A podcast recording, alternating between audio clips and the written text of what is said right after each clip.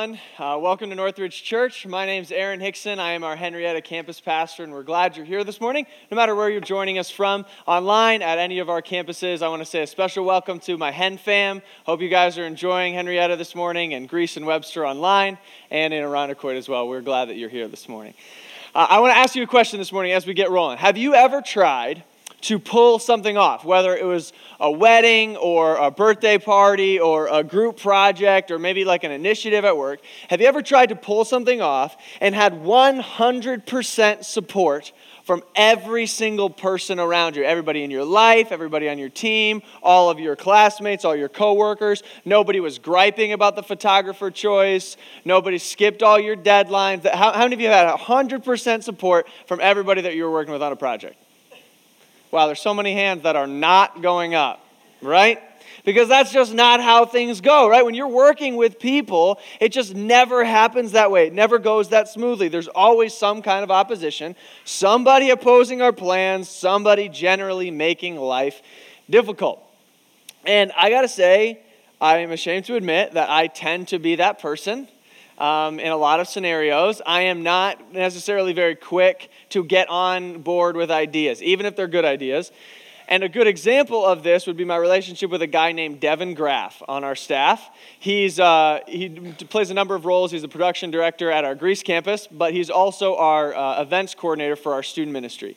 And I, I, used to work in student ministry, and when he first came on, his role was to make youth group fun. That's something I'm terrible at. I make nothing fun. And Devin is really fun. And so it was like this perfect combination. He was going to come on and, and help us think that way along with our team. And he was doing a great job. And he would come into my office super excited, like eyes just blazing with this incredible idea that we were going to pull off and it was going to be amazing. And I would say something to him so often that it became kind of my slogan, something that I didn't intend to be my slogan, but it was. I'd be like, hey, yeah, man, good idea. That's a good idea. Um, here are my two concerns. And I usually had more than two concerns, but I, hadn't thought of them all yet, so I just led with two concerns. And I would then spend the next 15 minutes or so dismantling his idea and send him away to plan the event that I thought of with all of my concerns alleviated. And it was about 400 times less fun every single time. and they would still, every once in a while, they'll still be like, hey, Aaron, yeah, that's good, but uh, two concerns. And it doesn't go great. Um, I'm not a good boss clearly. You don't you wouldn't want to work with me. But isn't that isn't that something we've all experienced right? Where you have an idea or you pitch it to your boss or something and they they, they are giving you a hard time. Our ideas just get blocked. I don't know. It's just how things work. Opposition is part of life. In fact opposition i would say it's so much part of our life that opposition is inevitable. It doesn't matter where what area of our life it just seems like it's always going to be there. Even if it's just your weird uncle who gets mad no matter what your family plans for the holidays? Someone's raining on somebody's parade. And maybe this you found this to be true with your kids, you know, like you can't make them all happy all at once, or maybe you've got a, an annoying coworker who vetoes all of your ideas like me, or maybe you've got a teacher or a coach who it just seems like they've got it out for you and they're just making your life difficult all the time. But at some point, we all have to come to grips with the fact that opposition is inevitable. We can't avoid opposition. So then the question becomes what do we have to do to overcome opposition? If it's going to be in our path, what do we have to do to go around it? Um, and the reality is that opposition is not new. It's not new to the human experience. We aren't the first generation to have this. It's been part of the human experience forever. And an ancient Israelite leader whose name is Nehemiah, a guy whose life we've been looking at for the past few weeks, he was no stranger to opposition. Not at all. In fact, he faced opposition that was probably, we're going to see, a lot more significant than the opposition that you and I face in our everyday lives. Uh, but he found a way to make it work. He found a way to work through the opposition. And the way that he handles that opposition, I think, has some amazing lessons that we should pick up on and that we can pick up on. But I do want to say this Nehemiah's life is not some gigantic fable uh, where every detail is supposed to teach us like a moral of the week. This is not an episode of Dora the Explorer. This guy is a real guy. This is a historical event that these details were passed down to us in order to help tell the story. That's why they're there. And so we aren't supposed to just romanticize every single detail. If you're, you know, reading part of the Bible in the Old Testament, it's got lots of stories. We aren't supposed to just copy everything that we read there.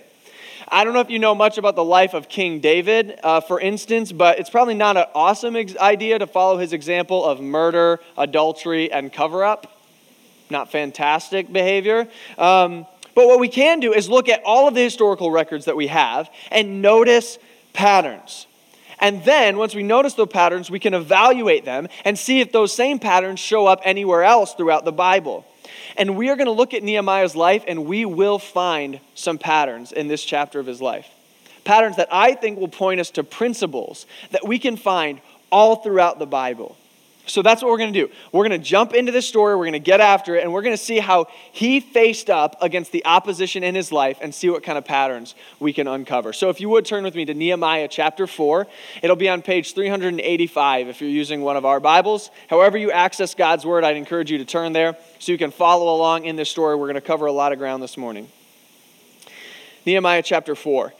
And let's just remember where we are in this story. God has called Nehemiah, this ancient Israelite leader, to leave the kingdom of Persia, which is where most of the Israelites were at this time. They had been kicked out of their homeland and were there in Persia.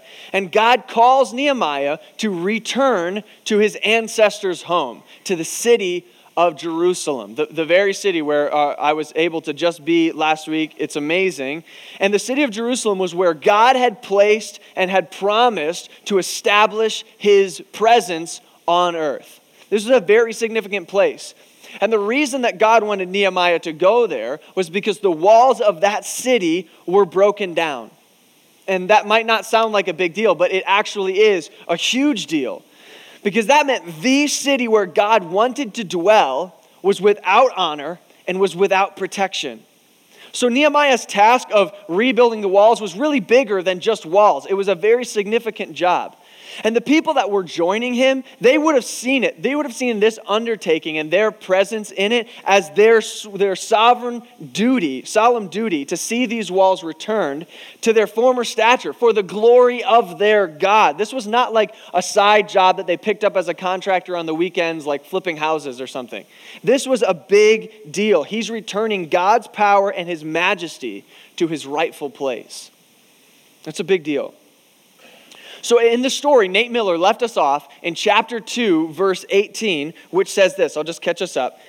This is Nehemiah speaking. He said, I also told them about the gracious hand of my God on me and what the king had said to me. And they replied, Let us start rebuilding. So they began this good work. And that's where he left us, and this is awesome. Nehemiah is off to the races. He's going to fulfill his incredible calling.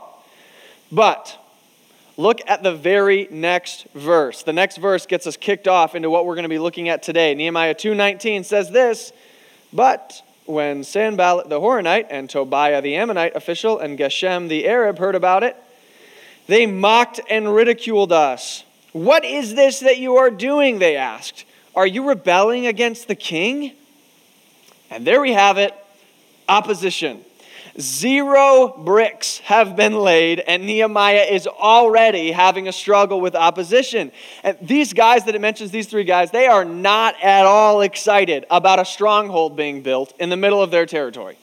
These guys are kind of the governors of this region, and they are not thrilled. This is not the last time we are going to hear these guys' names in this story, I promise you.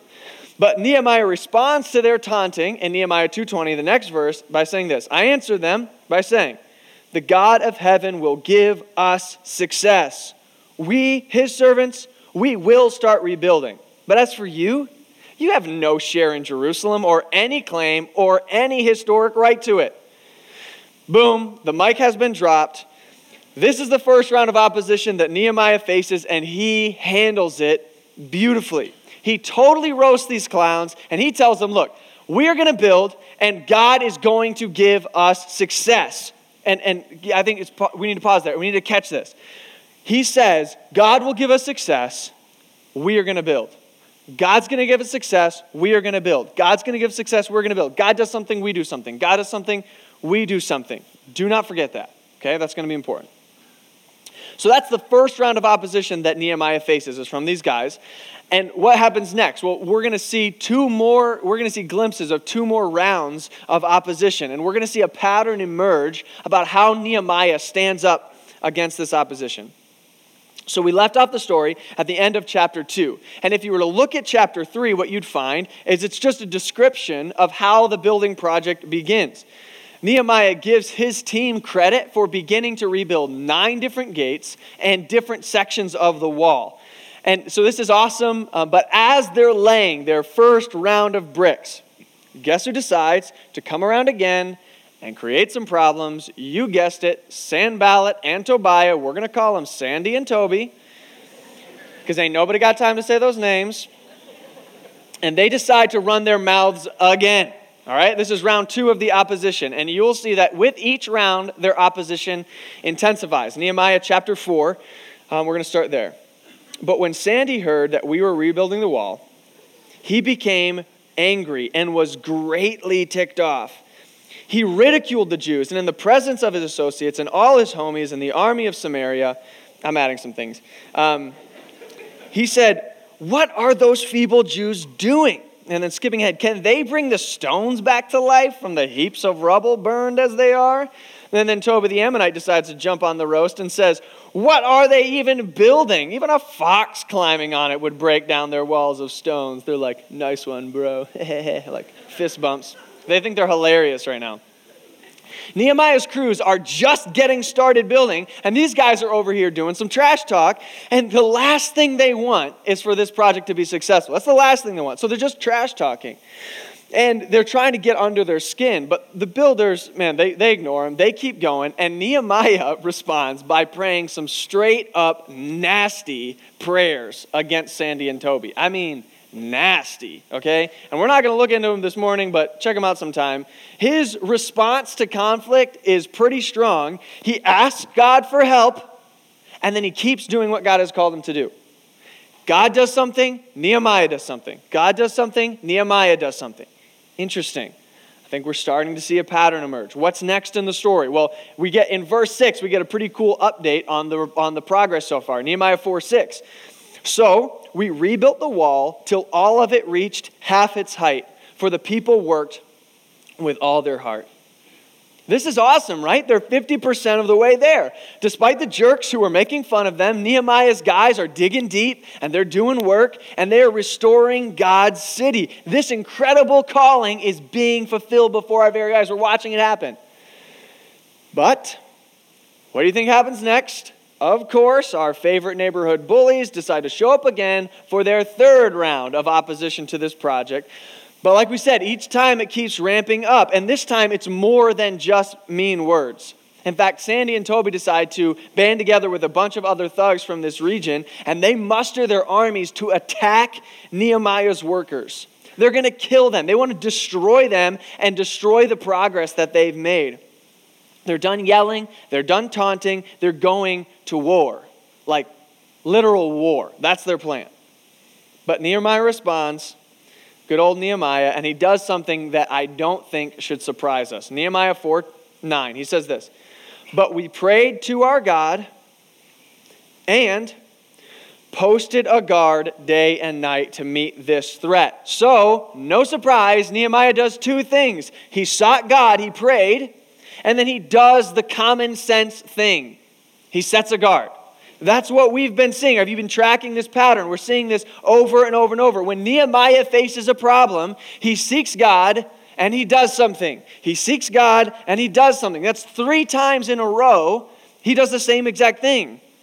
But buckle up because this third wave of opposition gets even worse. Nehemiah 4:10 says this, "Meanwhile, the people in Judah said, these are the guys on his team.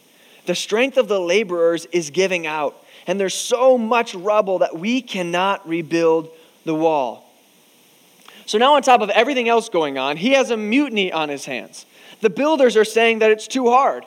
This is, remember, this is while the bad guys are on the verge of attacking. It's a straight up crisis right now. The pressure in this situation is building and building. He's got internal, internal pressure from his own guys, external pressure from the bad guys. The entire project has come to a screeching halt. He's halfway done, and at this point, it looks like he's got no hope. This project is dead in its tracks. This is the darkest moment of this story. The bad guys are coming, and his workers are on strike. What is going to happen? What's the result of this third wave of opposition?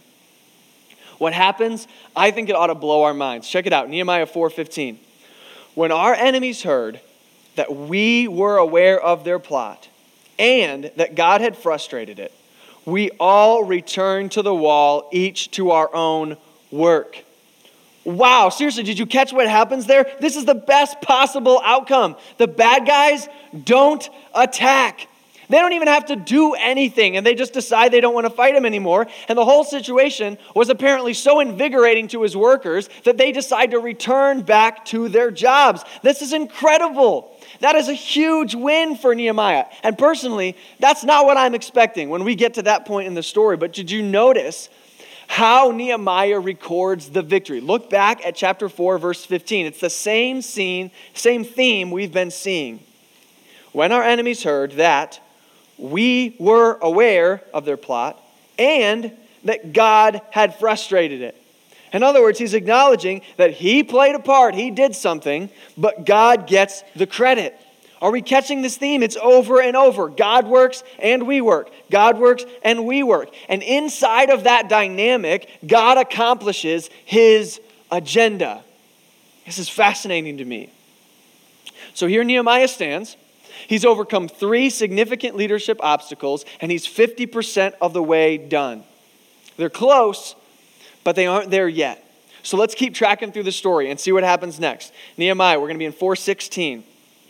From that day on, half of my men did the work, while the other half were equipped with spears, shields, bows, and armor. Those who carried material did their work with one hand and held a weapon in the other, and each of his builders wore his sword at his side as he worked. So, for the rest of the project, Nehemiah decides he's going to stay vigilant toward the threat that he knows exists from Sandy and Toby he diverts half of his men to security detail. And if you were to read the rest of chapter 4, he develops an enemy alert communication system to make sure that his guys are prepared no matter where the attack might come from. And on top of that, as if he hasn't already done enough, each of his builders in this project, he makes them wear a sword at their side. At this point, Nehemiah has no chill. He refuses to abandon the task that God has given him of building this wall, but he's taking smart, practical steps to ensure success. He will not allow his personal lack of preparation to hinder their progress. And they keep making progress, incredible progress with a 50% reduced workforce and with some very, very, very unhappy neighbors, they keep on grinding. And we get an amazing progress report in chapter 6. It's incredible. So, drum roll, please, because this is going to be good. Seriously, drum roll. At all of our locations right now, drum roll. Keep it going. You guys, you give out so early. Come on, it's a drum roll. Keep it going. You wait until the reveal. Drum roll. Nehemiah says in chapter 6 that they completely finished the wall. Woo! You guys are very underwhelming.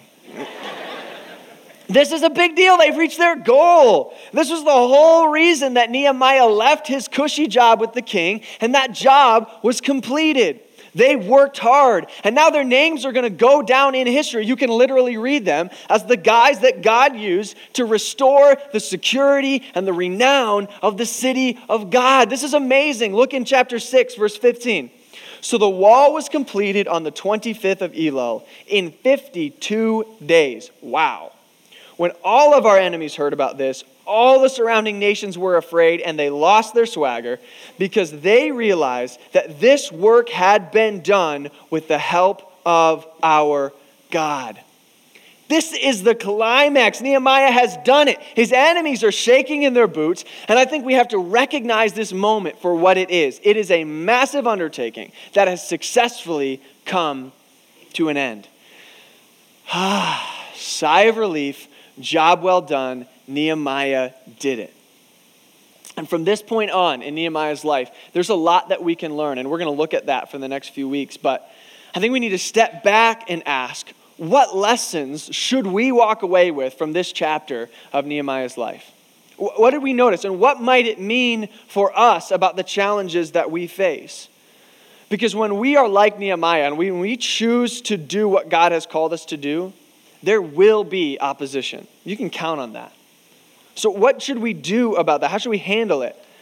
I think a great piece of wisdom that we can pick up from this stage of Nehemiah's life is symbolized in these two tools. I know every time there's a prop box, like, what's in there? Here we go. This is the moment, this is the reveal.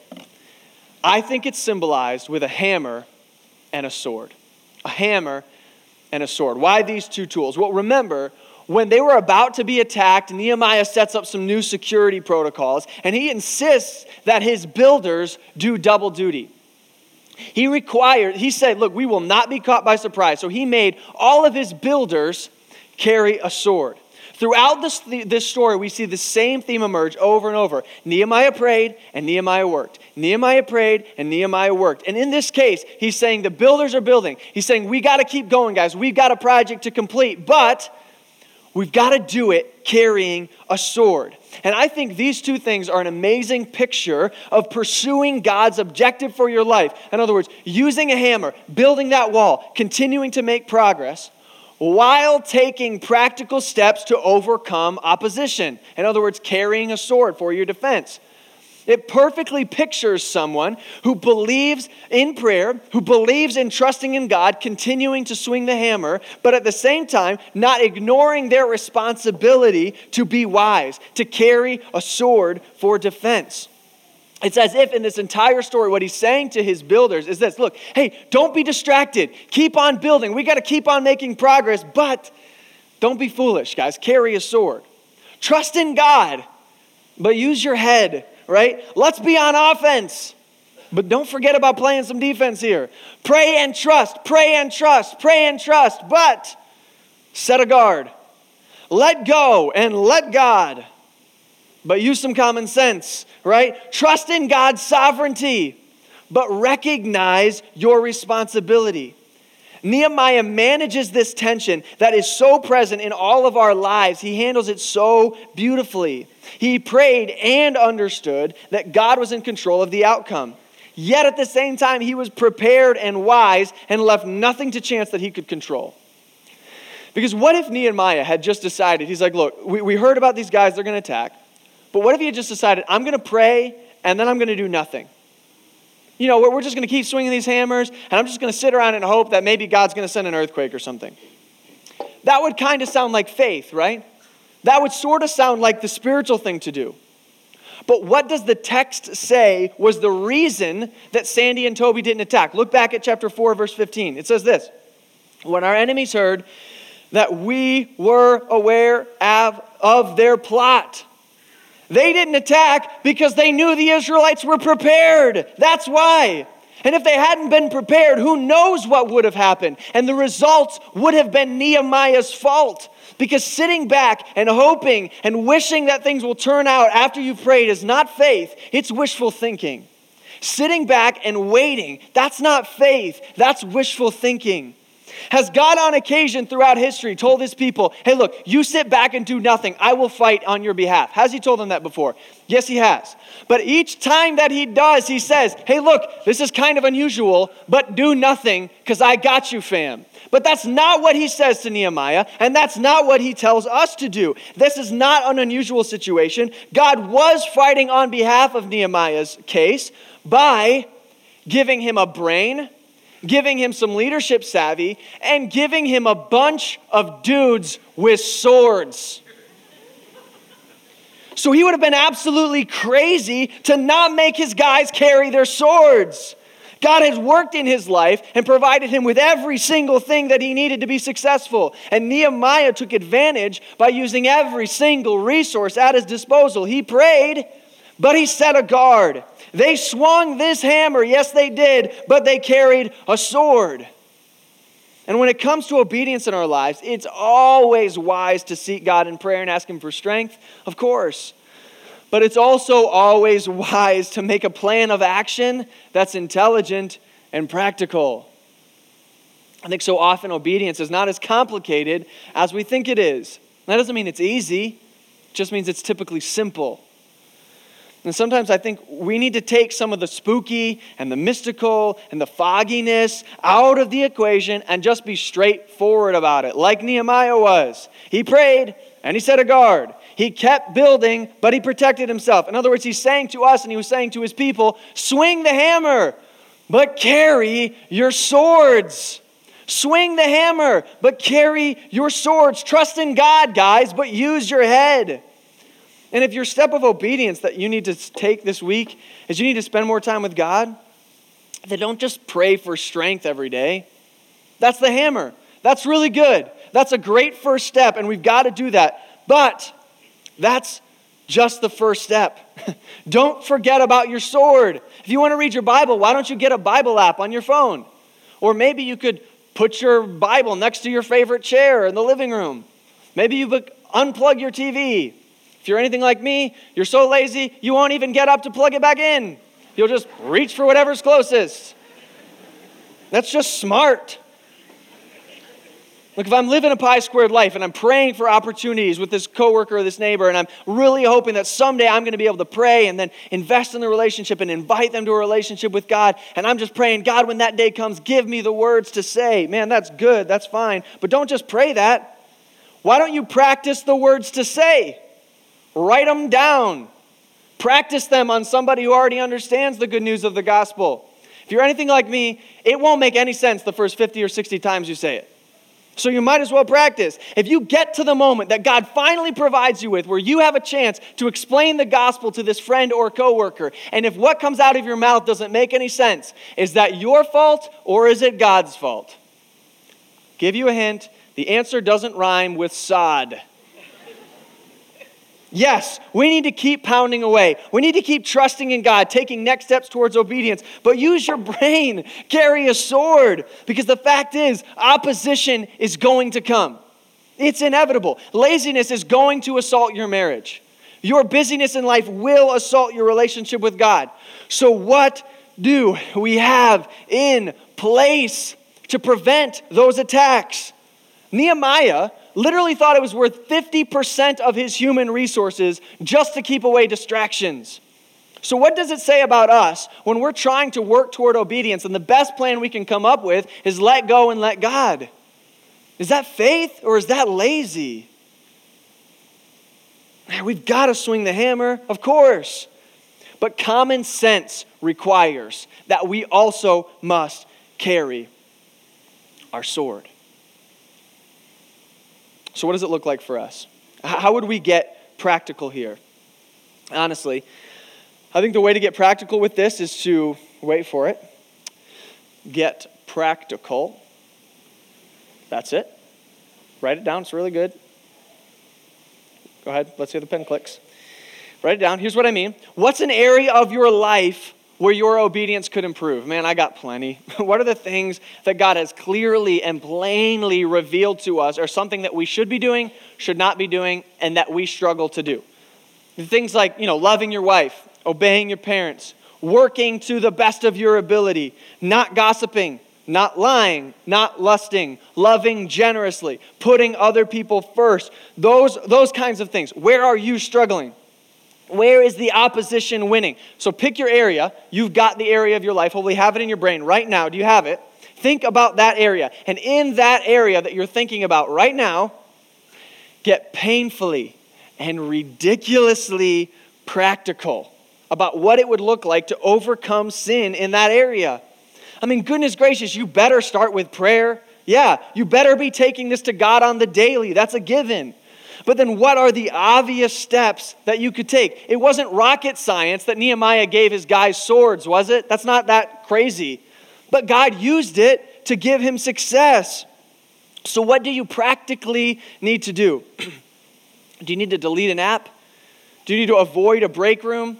Drive a different route to work? Ask for accountability? Move out of the house? Move back into the house? Have sex with your spouse? Not have sex with your not spouse?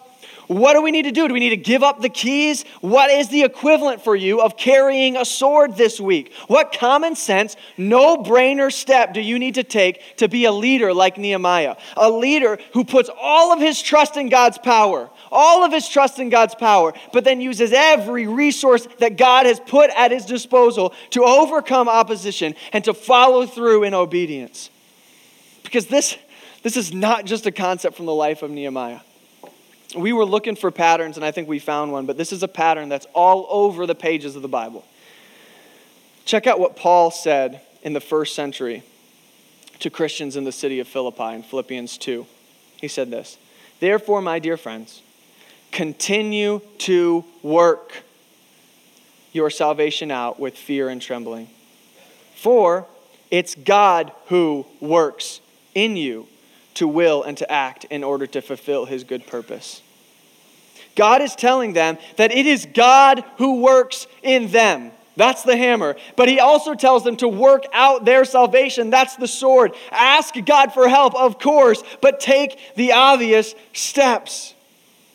And we have to know, like Nehemiah did, that when we work, it's always because of God's work in our lives. It's the only reason, in fact, that we have the desire at all to even do the right thing in the first place. It's because God has already worked to change our hearts, to change our desires, to love Him, and to seek Him. God always gets the credit, and God always does the work, and we have got to swing the hammer. We've got to continue to do what God has called us to do. But that doesn't mean that we shouldn't do the smart thing. It doesn't mean we shouldn't carry a sword. So this week, we got to swing the hammer. But goodness gracious, we have got to carry our sword. Let me pray.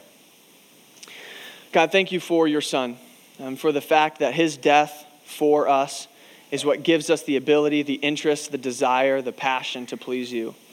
Thank you that you have worked on our behalf from before we ever wanted your help.